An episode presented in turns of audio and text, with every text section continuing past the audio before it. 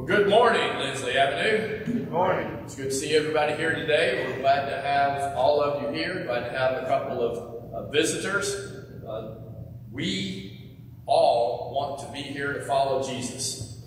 And if that's in your heart, then you're in the right place because that's all we're really trying to do. Uh, we did put out last week, and it was mentioned by Jeff, prayer cards. Really, they're note cards. There are some uh, nicer looking blue cards kind of on the pew in front of you. And we had a few people write in some prayer requests last week. If there's something on your heart that you want us to take to God uh, at the closing prayer, scribble something. Uh, if you if it's private, you don't want your name mentioned, just say that. I'll be reading them, so I'll, I'll do my best to respect that. My default will be not to mention who it's from, but if you want me to say, you know, tell everybody I'm having a tough time, or pray for me, I got a doctor appointment, whatever it is. If something is on your mind and you would like for us to pray with you, please scribble it and put it in the what is that wicker basket when the collection is made. We'll separate them out and we'll happily go to prayer uh, to God in prayer for you. All of us need prayer all the time, so I really like the fact that we're now trying to make that just a normal part of our services here at Lindsley Avenue. Glad those of you at Knowles are with us again. You were every bit as much a part of us as anyone here, so hope you all have had a, a great week. Uh, my apologies in advance for the fact that before we're done with the lesson today, every one of you is going to be hearing, if you're of an appropriate age at all, the Jackson Browne song titled Running on Empty. And if you don't know that song, Google it, because then it'll be in your head the whole time. Uh, I won't ask for a show of hands as to who knows the song or not, but when I started developing this lesson, it's been playing in my crazy head on and off for a whole week. I can't get it out of my head either, so maybe we'll have to have a sermon topic on a different song next week, next week, so I have some hope of getting ready. Running on Empty, it's really not about some rock singer who's going across the country, which is kind of what that song was apparently about. No, no, no, not at all. Running on Empty. And I thought, what a great picture of a gas gauge. That's usually what mine looks like as I'm late to work and I know do I have enough gas to make it or not. But running on empty. What can we learn from this passage this morning that seemed a little different? Brett read it to us. And there it is. Let's look at it once more. It's Luke 11, 24 through 26. When an evil spirit comes out of a person, it travels through dry places looking for a place to rest.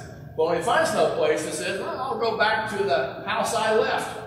When he comes back, he finds that house swept clean and made neat. Then the evil spirit goes out and brings seven other spirits, more evil than it is, and they go and live in there. So the person who the evil spirit had left from in the first place has even more trouble than before. I want you to know that the immediate context, the situation around this verse in Luke chapter 11, in the verses just before, back in Luke 11 14, Luke Jesus rather had removed a demon from a person. So it's in the minds of people who were around them. People in the first century seem to have been demon possessed. I really don't think that things like the exorcist or stuff like that are real today. I'm not really concerned about running into somebody personally who is possessed by an evil demon. I just don't think that's really going on today. If you disagree with me, that's fine. I'm, I'm not going to, don't whoop up on me. I won't whoop up on you. I just, I don't think this is going on today in the same way it was when Jesus was walking the earth. I believe demons were out and about back then so that the apostles and Jesus could kick them out and make people realize, wow, look at the power of God. But rather than rejoicing at the healing of someone there in Luke 11, some of those present had suggested that Jesus himself had a demon and used the power of the devil to cast devils out. And Jesus responded with a very famous statement that uh, Abraham Lincoln had quoted that a kingdom or a house divided against itself cannot stand. If he is kicking out demons by the power of the devil, it seems kind of strange, right? The devil's fighting against himself. You know, maybe if devil's doing that. Maybe we should be happy. The devil's spending his time fighting against himself. But it's like, come on, that doesn't make any sense. Then we get to this statement here in verses 24 through 26 about the demon being kicked out and coming back and finding the house all empty and clean. What do we take from that? And that's a hard, hard couple of verses. It is me. So here's a grim and terrible story Jesus relates in those two verses person from whom an unclean spirit, a demon, had been kicked out. It wandered around seeking rest and found none, and it decided to go back to the person that had been kicked out of it. When it got back, it found the person swept out and cleaned, but empty. Empty. So the spirit went and collected seven other spirits, right? More evil than itself, whatever that means. And it came back and moved in, and the person's last situation was worse than the first. All right. I want you to consider this picture. Okay? I think things look pretty grim here. Now, my apologies if that is your fridge today. If it is, I have a suggestion of something that would be a good use of your time this afternoon. How about that one? Maybe that's a college dorm fridge, right? I mean, I looked in and zoomed in on this stuff. There's a half-used bottle of some kind of like strawberry jam. Somewhere in there, there's meat just sitting on a. Whoop. Do you agree with me that that's a pretty grim picture? Okay. So what do you do with it, Max or Emma? What would you do if you saw this? Vacuum it out. Uh, uh, clean it out, right? It. Vacuum it out. Uh, You got a pretty huge vacuum to get that thing, right? Maybe a fire hose might be worth it. But if you just empty it out, then what do you have? Is that lot better? Right? It's empty. It doesn't have all that, whatever that stuff was. It may have been food in the past, but I don't think it was food anymore. It's empty, but it's not clean. Right? So, what's the problem? Here's, here's what I want to apply this to today. It's not simply enough to get rid of, to banish, to kick out evil thoughts and evil habits and the old ways and leave our souls, our inner self, empty. An empty soul is a soul in peril. Think about the person that Jesus is talking about. I don't know if it was real or a story to make a point. That a demon had been kicked out of, and when the demon comes back, what does it find? It finds the person's empty. Right? It finds like this fridge. Now the story does say Jesus says it was all clean. So you know they got some. What do, what do you use? Formula 409. I might use some diesel fuel. Set fire to the thing out in the backyard. It's going to take a lot to clean this thing out. But the demon comes back and says, "Great, it looks better than it was before." So leaving ourselves, our inner selves empty, our souls empty by kicking out bad things, it's like having that fridge. Now, how do we tend to empty someone out? How do we do that? Well, too often, you see this, we try to create a religion, an approach to going home to God that's based on negatives. If we only focus on things like this, do not steal, do not lie, do not envy, do not hate, we've really just tried to empty the fridge. I'll tell you right now, you cannot go home to God simply by emptying the fridge. Right? If I learn about God, if I realize I need to get closer to God, and all I do if I have a problem with lying is I stop lying, oh, it's great. I'm ready. Well, the fridge is empty, and that's not the way we go home to God. Now, it has to be clean and restocked. Can't leave it empty. That's really what you hope, right? After a good scrubbing with Formula 409 or Windex or whatever, if, if I'm a, a, guy's doing this, it's whatever he can find, right? Lemon pledge, maybe. I, I don't know. You find something to spray on it, it's going to smell good anyway. That's the way it needs to be. So, on the left side of the screen, I want to argue that's the way some people seem to approach religion. Some people seem to approach God by simply trying to get rid of the bad stuff. I got a problem with my temper. Right? I won't lose my temper anymore.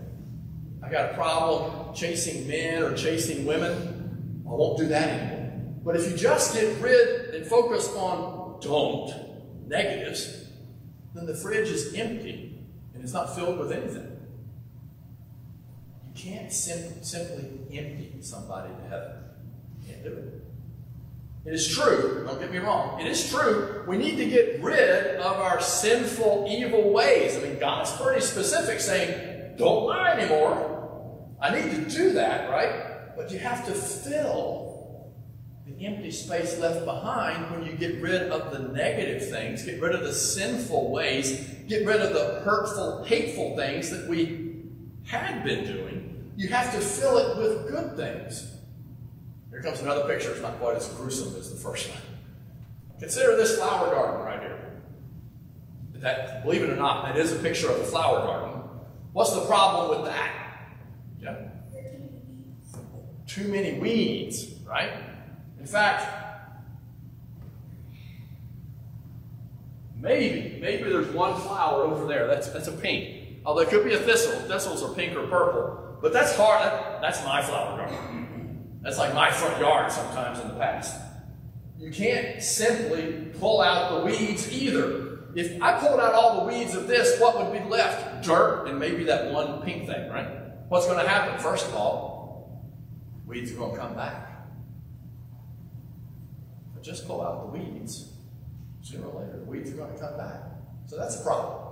If I just empty the fridge, if I just empty my soul of my evil habits, what's probably going to happen? They'll slowly seep back in. The prettiest gardens, that's, that's not mine. The prettiest gardens often are so full of flowers, there's no room for weeds. There's no room for anything else to come in. You can't simply pull the weeds. You've got to fill the garden until the space is full. So I want you to think again about this idea of running on empty. We will never I don't use never very often, but I'm going to here. We will never become good by not doing things. Does that makes sense? Understand what I'm saying? Just because I don't lie doesn't mean I become good. Just because I don't steal doesn't mean I become good. Not being evil doesn't make you good. You're simply not evil best way to avoid evil is by doing good. The best way to not have the fridge that's the nightmare on Fridge Street or something, right, is to clean it out and put good things in there. Let's have a cheesecake. Let's have a roast. Let's have whatever Robbie made today, which was fabulous. Fill it with good things. Otherwise, from a personal perspective, I'm just an empty fridge.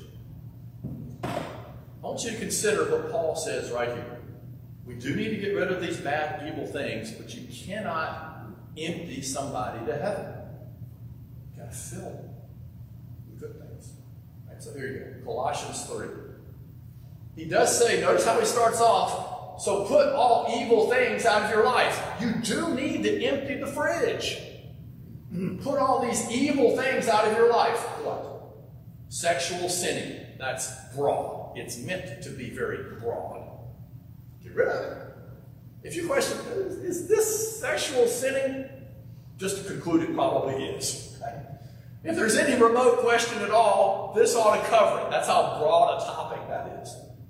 Doing evil. That sounds pretty broad too, right? Was this nice? Was this good? No. Doing evil. Put it out of your life sexual sinning, doing evil, letting evil thoughts control you, wanting things that are evil and greed. Also put these things out of your life. If one of these first things didn't get me, look at the next set, he says. Empty the fridge, right? Anger, bad temper, doing or saying things to hurt others. I might have made it this far. Doing or saying things to hurt others and using evil words, bad words when you talk. And then he ends it do not lie to one another. Don't pretend to be something you're not. It is important to empty the fridge. Okay? But we're not supposed to be running on empty. Once you've emptied the fridge, you can't stay empty. He continues right on in Colossians 3. God has chosen you and made you his holy people. He loves you. So you should always clothe yourselves with, ah, wait, see, here's the stuff that needs to go in the fridge. You should clothe yourselves with mercy. We talked about that Wednesday night in our Wednesday class. Be merciful to others. I have a merciful outlook. I want God to be merciful to me. That isn't going to happen unless I am merciful to other people. Clothe yourselves with mercy, kindness. Two choices. If you can't tell ahead of time which choice to make, ask is one kinder than the other and choose that one. Humility. That's all part of you're more important than I am. You're more important than I am. Remember, God first, others second. I'm at the bottom. Humility. Gentleness. I, have been around people before that the only way they can tell you stuff is to char you. Oh, well, you're just a fool, or you're just a failure, or you're just terrible. Blunt talk. Okay, uh, in a work environment, I know sometimes maybe you're trying to shock a person to do better. Outside of a work environment where you're subordinate and a superior or whatever, you know, outside of look for a way to be gentle and kind and to be patient. The fridge may be empty. I need to find a way to squeeze that in. Be patient. And I think when we lose patience with somebody, again, it's we're out of order here. God, others, me. I've tried to put me on a higher shelf in the fridge than the other people. Bear with one another. Some, some translations say put up with one another. Some of you do a great job of putting up with me. Put up with one another. Forgive each other. Forgive each other. Kind of goes along with showing mercy. Do I want God to forgive me? I need to forgive other people. If someone does wrong to you, forgive that person. Why? Why should I forgive Billy Bob? Why should I forgive this person? Because the Lord forgave you. Even more than all this, and this is really the, the ribbon around the fridge, if you will, clothe yourselves in love. Clothe yourselves in love. So, question this morning. I, I, it's, a, it's a very simple question. Are you running on empty? Have you been focusing on getting rid of behaviors that you've heard God doesn't want? But have you been running, trying to run your life with simply an empty fridge, even if it's cleaned out?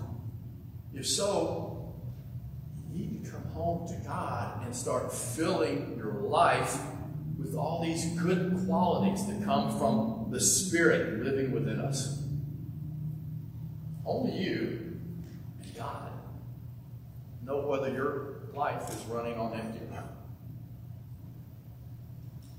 If you understand who God is, if you know what Jesus did for you, He said to turn away from living for yourself. Repent, the fancy word for that and then to die to your old ways by being buried in water so that He will forgive your sins.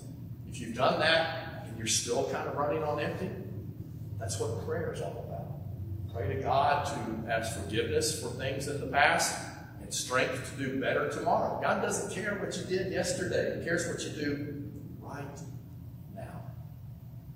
So the message today is please, if there's some way we can help, come home to God today no joy. Fill your fridge as together we stand and sing.